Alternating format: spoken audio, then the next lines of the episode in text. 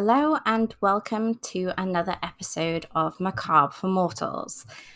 I hope you've all had a good week. I'm certainly looking forward to the middle part of this week as we are looking at the moment we were 38 degrees yesterday and we're about 37 today so it's been a very very hot day here in australia that's celsius not fahrenheit and we're looking for a little bit of a rainier cooler week at the end of the week thank you all so much for listening to this series as I said, this week I'm following up with the success stories from people who have been paroled after crimes and the lives that they have led after they have been paroled. As I said, I did want to give two sides of the parole argument, as I do believe that it is essential when making any case for any sort of um, activity. Of course, I think parole is, as I said, quite a contentious subject. subject and people often do have really strong opinions. I certainly do myself after last week's episode. But I do also think that we should hear some of these stories as they are truly inspiring. And I think the people who have actually taken part in these definitely should be able to have their stories told and retold to be able to really show that changes can be made.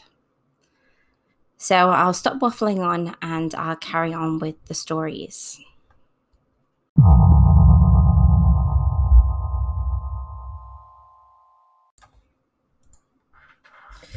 Christopher Sheffield was a high school football star and a collegiate star. He made his way to the NFL, first playing for the Pittsburgh Steelers for two years, and then a year later with the Detroit Lions. However, drug use ended his football career in 1987. But as Chris told the State Board of Pardons and Paroles, as he received a pardon from the state, his opportunity on parole led to the ability to help, uh, help others defeat addictions. Because of the opportunity the parole board gave me, I was able to re educate myself and position myself to educate and re educate others and that's been the most gratifying thing that I've received. This is what Chris told the Parole Board in August of 2020. At the Parole Board's monthly meeting, Chris spoke about his life, including the successful football career and his addiction, prison, parole, and recovery. Chris says the difference between him and many other offenders who are granted parole was the decision that he made himself. I made a conscious decision to turn my will and my life over to God. Chris was paroled from prison in 1997. His 10 year sentence was commuted in 2003, and his political and civil rights were restored at that time. Today, Chris is the manager of the Georgia Pines Community Service Board's Addictions Recovery Support Center in Thomasville, Georgia and he's a certified addictions counselor. His most recent accomplishment was completing additional training and becoming certified addiction recovery empowerment specialist, or CARES. And he continues to help others beat addiction. Chris says the system the parole board does work. I'm here to tell you the work that you do is relevant and the system parole that you have created is effective from my life experience, it works. Following his presentation in August 2020, Chris was presented with a pardon by the parole board chairman Terry Barnard. The process to apply for a pardon is no small thing.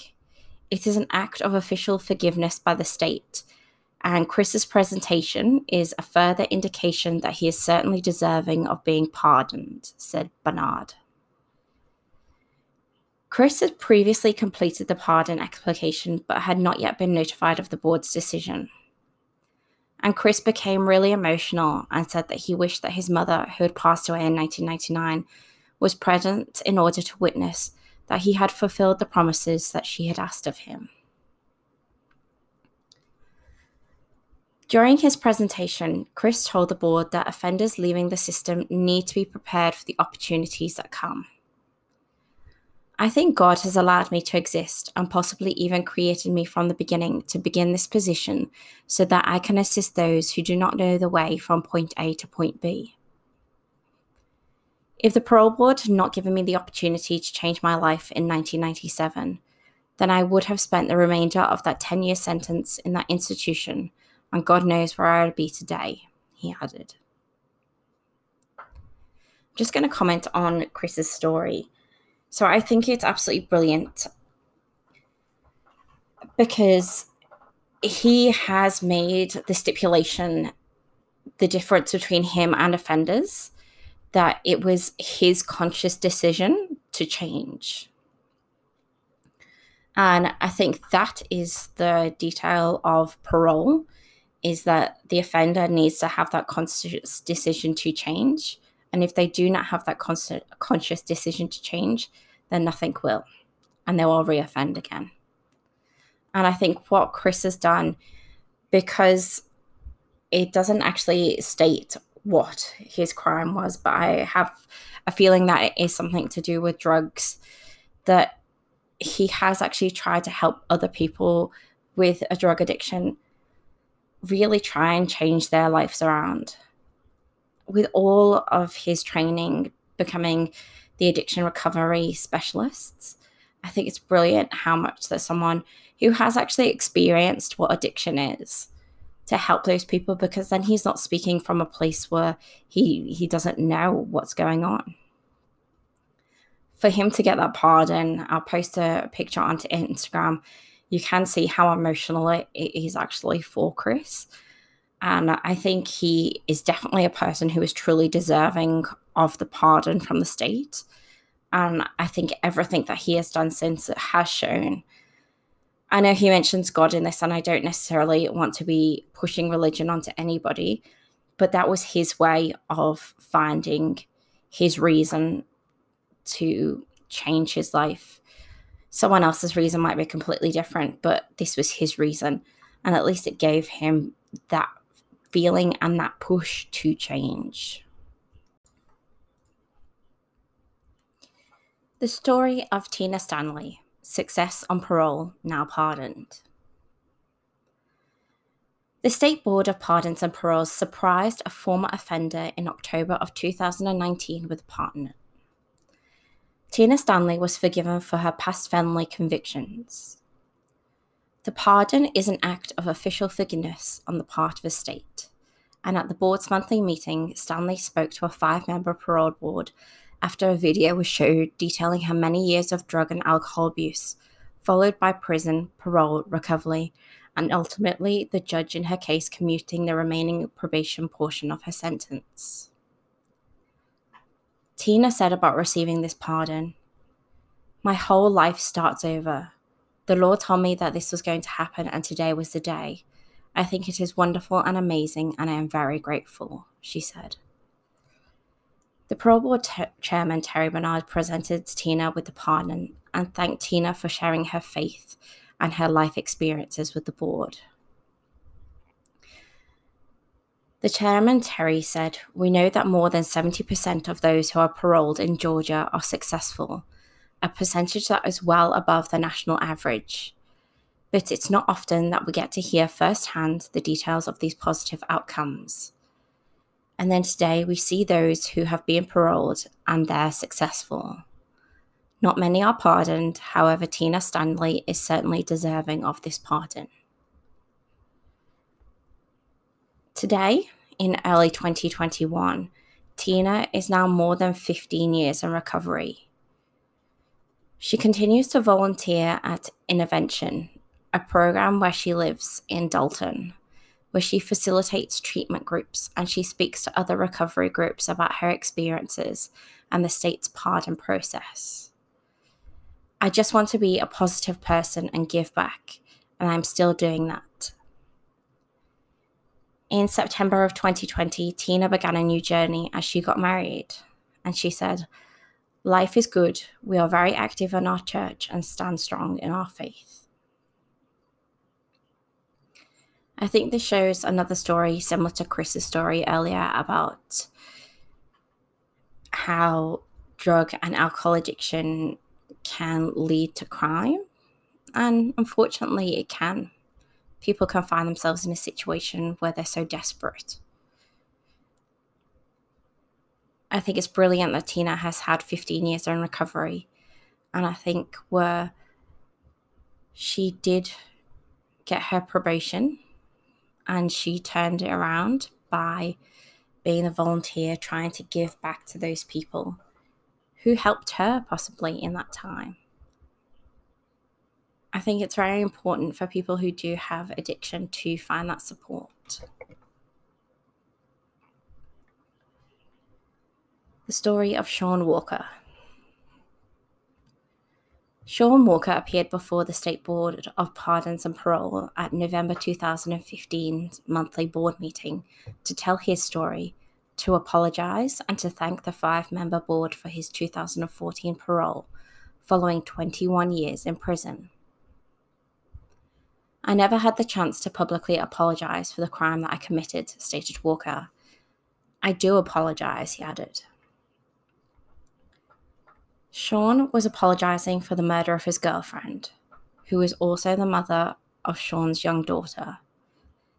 He was convicted and sentenced to life with parole eligibility in 1994. Sean, who had no previous run ins with law enforcement, was facing a life in prison. But he says he wasn't concerned for himself or his future. Sean says at times he felt because of what he had done, the pain he had caused, he didn't deserve parole. I had no right to do what I did, and I will forever live with that. Sean says he accepted his punishment and he told the board that there comes a point when you have to stop blaming others and take responsibility for what you have done wrong. He says that this was his turning point. I wasn't going to be like most guys in prison and fight my case in the courts. I felt bad for what I did, and I felt that I deserved whatever punishment I received. I even thought that I maybe needed to be sitting in the electric chair. The impact of my life sentence didn't hit me until years down the line, when I thought I may never get out. Sean found a bit of hope in 2004 then, Georgia Department of Corrections Commissioner James Donald attended a graduation ceremony at the Baldwin State Prison and heard Sean's commencement speech. Impressed with Sean, James Donald urged him to consider requesting assignment in the ward detail at the governor's mansion. Another year passed as Sean continued teaching and mentoring other inmates inside Georgia's prison walls. And as that time passed, he began to think of the possibilities. The opportunity to get away from the prison setting, adjust to society, and improve my communication communication skills by dealing with people other than inmates and prison, prison staff appealed to me, he said. In 2009, after being denied parole again, Sean was finally accepted to the governor's mansion detail. Initially, he was assigned to yard duties. However, his work ethic and attitude rapidly earned him responsibility of working as a cook, preparing food for the Governor Perdue and his family, and it continued for Governor Deal. It was what he least expected from his time serving at the governor's mansion that now serves as his motivation for working hard and being successful. Sean explains that he was surprised by Governor Deal, First Lady Sandra Deal, and all of their children and grandchildren. They are actually people in positions of power who really care about the lower end of society, the prisoners. It still blows my mind how the deals treated us like family members. It is what we all needed. In 2013, the parole board finally voted to parole Sean, provided that he was successfully to complete a work release program. And in February 2014, Sean was finally released on parole. I wish I could kiss every board member on the cheek, said Sean. They have a tremendous job and it is a challenging decision. I'm glad that they saw that I was not going to be an idiot when I got out, and I pray that they continue to make the right decisions for others. Sean told the board and those at the board meeting last November that he thanks God for putting people on the board who are in position to change lives, as well as giving those inmates who haven't learned their lesson more time in, un- in order to understand. He says because of his parole, he has major responsibilities. Sean is grateful for his freedom and believes he has a duty to the governor and the parole board. I thank you guys for the opportunity to allow me to return back to society. I have a tremendous responsibility. I take that with me everywhere I go, every step and every decision I make. I know that I represent the governor's office, I represent the parole board, and I represent my family, stated Sean. I got my current job because Governor Deal put his name behind mine.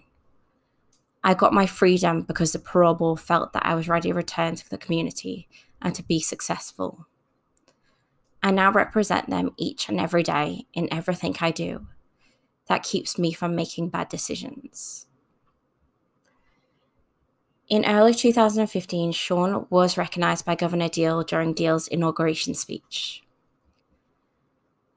And today, Sean is the banquet catering sales coordinator for the Augusta area Goodwill, a job he acquired while he was in work release.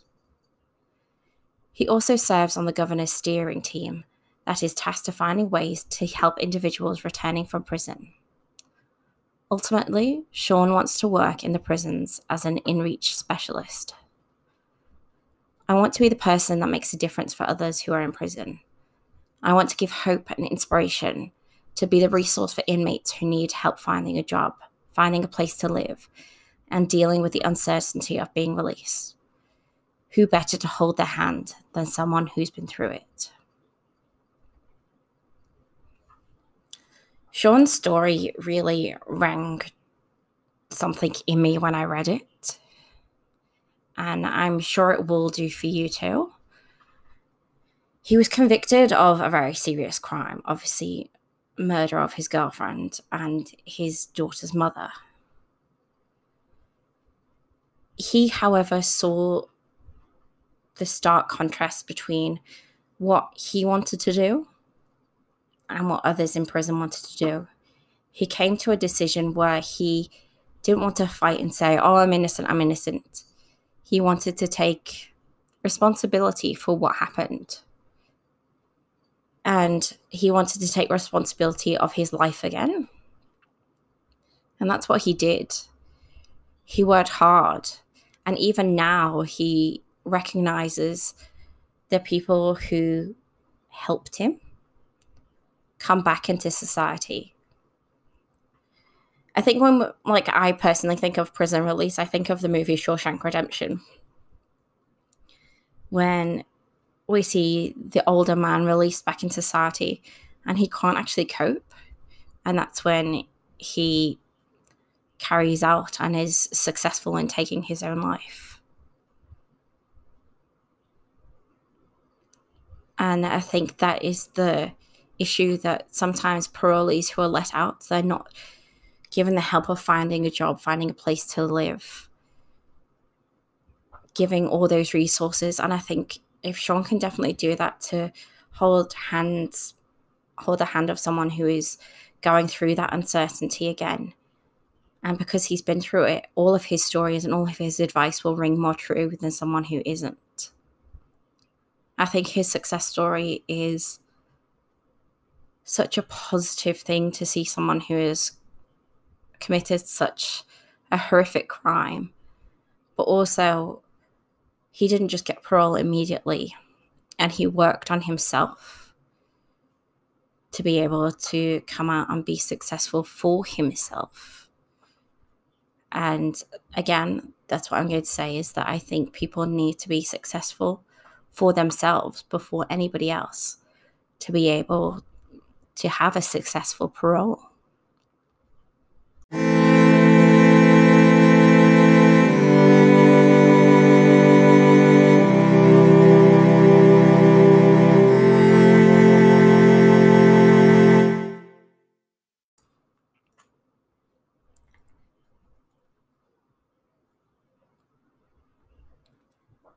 It is rare that an offender is able to address the parole board outside a revocation hearing.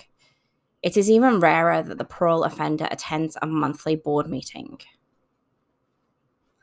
Parolee Randy Davis is a Braille specialist working at Georgia Tech. Randy took time off work to speak to the parole board at the board's monthly meeting in Atlanta of 2015.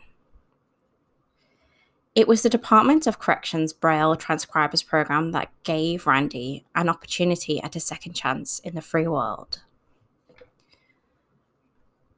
I had the opportunity to get the position at Georgia Tech because of prison. I devoted my time to reconstructing who I was, stated Randy.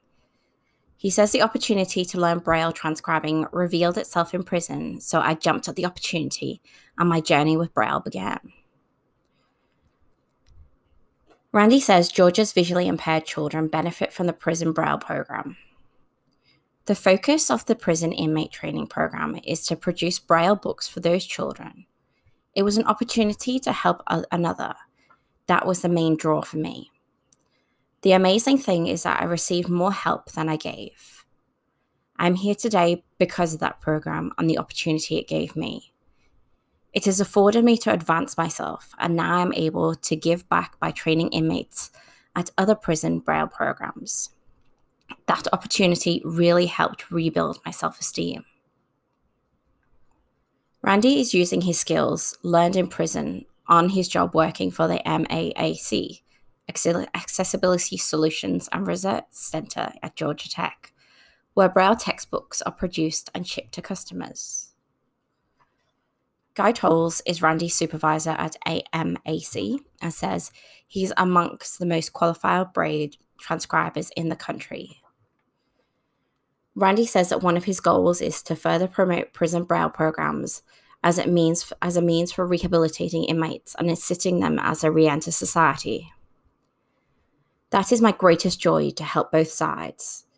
The kids that need these materials and the men and women who are getting the opportunity to produce these materials in prison. Randy, asked to reflect on his past, says his convictions, including one for robbery by intimidation, of which he is now paroled for, were the result of a drug habit but he adds it is in the past. I've come to terms with it. I don't run from it, and I've moved on, he stated. He thanked the board for providing him the opportunity through a parole release. This opportunity means so much, not only to me, but to my new daughter, my family, and mostly to the kids who I provide the textbooks for, so they have the opportunity to further their education. It's wonderful to be part of that. Parole Board Chairman Terry Barnard invited Randy to speak at the meeting. Barnard says through opportunities provided to inmates the prison, in the prison system, many offenders are successful while under parole supervision. Mr. Davis is just one example of parole success. Offenders who take advantage of opportunities that exist in the prison and once on parole can be successful and at the same time provide for safe communities. Randy was recently invited to be a part of the prestigious Braille Committee, BANA, Braille Authority of North America, which Randy called a dream come true. BANA promotes the work and facilitates the work and the uses and teaching and production of Braille.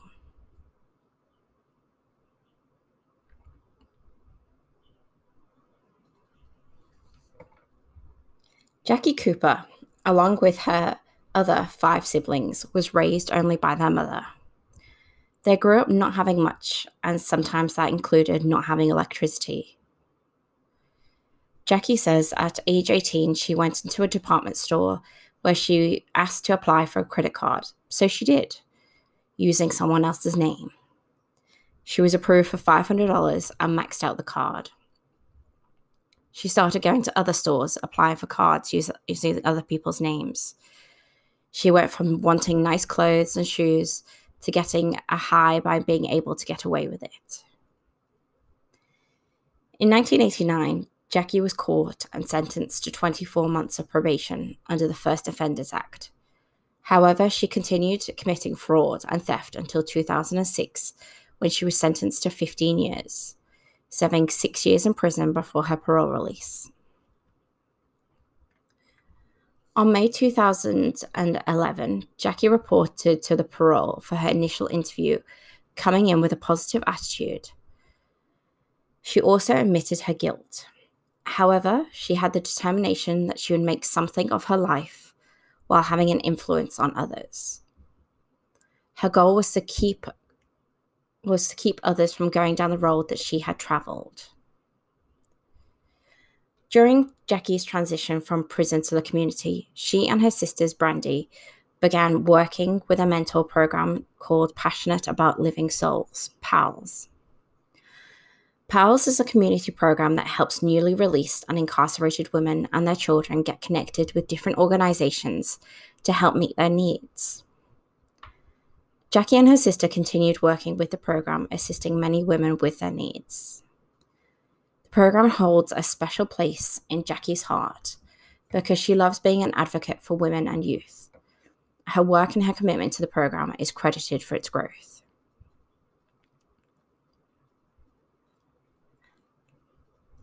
In September 2011, the assistant chief in Douglasville put Jackie in contact with Chief Deputy Gary Sparks of the Douglasville Police Department regarding the Youth Against Violence program. Now, each week, Jackie teaches criminal addictive thinking. On Thursdays and every Saturday, she teaches confronting peer pressure. She is the first woman out of prison to ever teach classes at the Youth Against Violence program. Chief Deputy Sparks was asked about Jackie and had this to say. When I first sat down to talk with Jackie about helping, I could tell she wanted to give back and do something for her community and to help the youth, said Sparks. He says Jackie tries to get the youth to look deep within while letting them know that they can succeed no matter what their past may include. Spark said Jackie arrives every Saturday with a smiling face and willingness to share and serve. He states she is committed to the program and that shows integrity. He adds that anything they ask Jackie to talk about, she does, no matter what the topic is, and she does a great job. Spark stated that Jackie is a very positive person, even though she has had a ne- negative background and she is an overcomer. Audrey Tolles Coleman, Youth Against Violence Program Administrator, calls Jackie awesome. Coleman says Jackie is a prime example of a great volunteer. Jackie has also begun working with the Atlanta Police Department's Atlanta Youth Initiative. Youth Coordinator and APD Officer Keith Roach said Jackie is excellent with the kids and she is a great female mentor. Jackie has four kids, and when she talks about them, she has the biggest smile on her face. Jackie missed five years of their lives, but during prison, she stayed in communication with her. Two of her children are currently in college, one is in the Navy, and her youngest is planning on going into the Marines. Jackie says she's always pushed them to do better and not follow in her footsteps. When Jackie was asked what quote she would like to go in this article, she said, My three P's. She said, God has preserved and prepared me for a purpose, and hopefully my three P's will have a profound effect on someone. Jackie's parole ended on the 10th of February 2016. And everyone has said that they feel very blessed to see what Jackie has become and look forward to what else she can do in the future.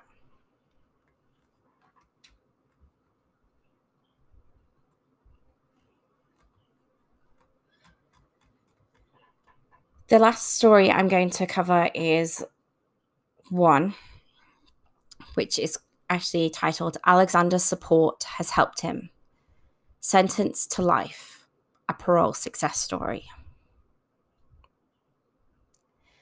He is responsible, dependable, and loyal, said Pastor Grant. Grant is talking about parolee Willie Alexander, who stays and works at Good News at noon a community centre and shelter operating in Gainesville. Grant is the executive director of the centre. It is not the manner in which you would always describe Willie. Not when he was serving in prison time for murder, armed robbery, and for violating his first parole. Not the way you describe him when he was paroled in February 2008 and arrived at the good news at noon. And certainly not the way that you would describe him when he ran by the name of Miami in South Carolina, or another alias Taboo, which he picked up in prison. Willie's parole officer, Dale Williams, says that when he came out on parole, he couldn't identify with the world outside and the changes that had occurred while he was incarcerated. He had difficulty, but his story is enlightening, he said. Up until February 2008, Willie had spent most of his life in prison since his first conviction in 1971 for armed robbery. He got life for the murder he committed in 1980 in Georgia Yes, he was given chances, paroled in 1989, more criminal activity, and back by 1992. Out, out again, but right back. Parole revoked and back serving the life sentence. Perhaps it is simple maturity, but he says that it's more than that. Willie said, I changed my life. It took me 58 years to get here, Good News at Noon distributes food, clothing, and many other necessities to the needy in Gainesville and the surrounding community. Its founder, Mr. B, as he's affectionately called, Gene Beckstein, has helped Willie since his arrival. He has provided the opportunities for Willie, who has taken advantage and is now working at the center as program manager. Among his responsibilities is managing offenders who come to the good news to complete community service. Their responsibilities include getting together the donations to the shelter, they clean up, mop, and do garbage detail. Willie utilizes his past experience and mentors those he manages, those he comes into contact with that are younger, as most everyone is, and those who have come into contact with the criminal justice system, as he did at their age. Willie freely gives his testimony and tells about himself as he speaks to the youth in the church group settings, in schools, and elsewhere.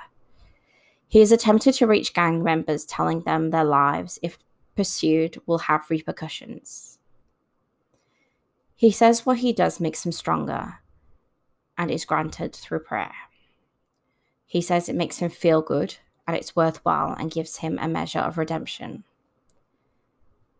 he says, What I've done is not in vain. He says he knows he's done wrong and now he's doing right. But how does a 60 plus year old aging criminal relate to today's youth? Willie answers, They love to relate to me. They don't see age, they see truth, and I am straight up with them.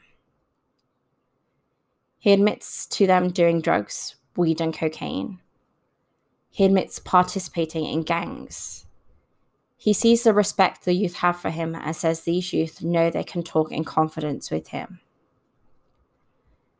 Willie freely admits that when he came to the good news in February 2008, he came without the Lord. He gives Mr. B the credit and says that he was instrumental in getting him back on the right track. He showed me love, said Willie. Willie says Mr. B re- reintroduced him to love and reminded him to let God show you love and for you to show others love. Willie says that Mr. B tells everyone, You can depend on me.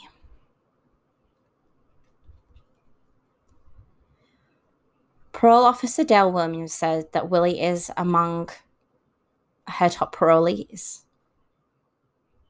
She says he would say that freedom is precious.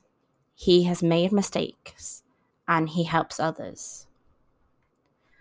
Williams said that Willie meets all conditions and he shares his insights with parolees, students, clubs, and church groups. She said he's earned the respect of those at the Good News and the community supports who volunteers and give there. She emphasizes that there have been no problems with his supervisions. He has made a change, she said. Others say that they have changed, but they don't live it. She said that she hasn't seen any example that he is not doing what he says. And she said that Willie seems earnest and humble. She views his change since this last parole as part of maturity and change.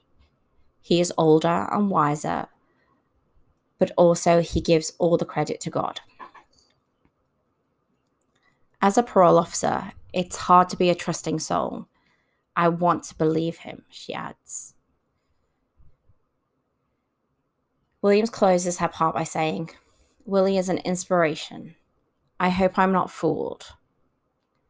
And she finishes with Willie saying, freedom is precious. Willie says that he does not have any future plans, but admits that he would, as a goal, like to get off the lifetime parole supervision. He says that that would be an accomplishment. He says his only plans is to continue what he's doing and to do the right thing. Willie says he's not leaving, he has nothing to run to. He said he spent far too much time helping people for him to get into trouble. He reiterates, I know right from wrong. He thinks back to his early age and his convictions. I was a hot headed. I was into negative life. He says he thinks about the life he took, the situation, and what he could have done differently. I think of what I could have done, not killing him, not shooting him. He admits maturity has a great deal to do with it. Absolutely. Experience in life gives you knowledge.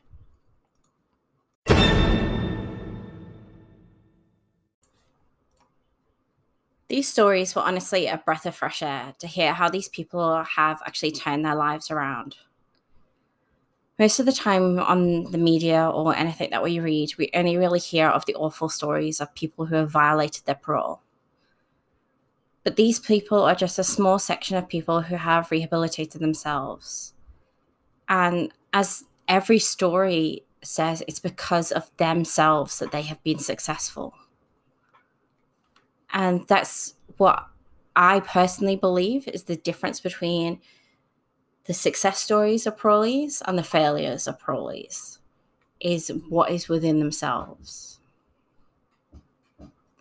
I, I only had one source this week, and it was the State Board of Pardons and Paroles on Georgia for Georgia in the United States. And I thought it was absolutely brilliant how they had all of these success stories and showing how their parolees can actually make a difference. And I think it's a really good thing. And I think it's something that should be promoted for every state in every country for you to actually see the success. I know it could be seen as probably hurtful to the family members who have been affected by it. And I can see the negative side in regards to that. But I also do believe that the success, like some crimes, you can have a successful parole from. Thank you for listening to another episode of Macabre Mortals. If you like this content, then please consider subscribing to the podcast. Or if you have any case or subject that you'd like me to cover, then please give me an email on macabreformortals at gmail.com. Next episode, I'm looking to do um, something which is called the case for parole to see whether parole is the actual only way that we can go down or whether there is any other options that we can actually try and discuss for the way for parole. I'm going to give some of my opinions and my ideas. If you'd like any of your ideas covered, then please give me an email by Thursday, the 25th, and I will try my best to get them out onto the podcast. And if you have any spare time, whether you can rate my podcast for me, I just want to know how people are feeling about it and whether you're enjoying the content or not. I hope you all have a great week. Thank you so much for listening again, and I will see you in the next episode. Goodbye.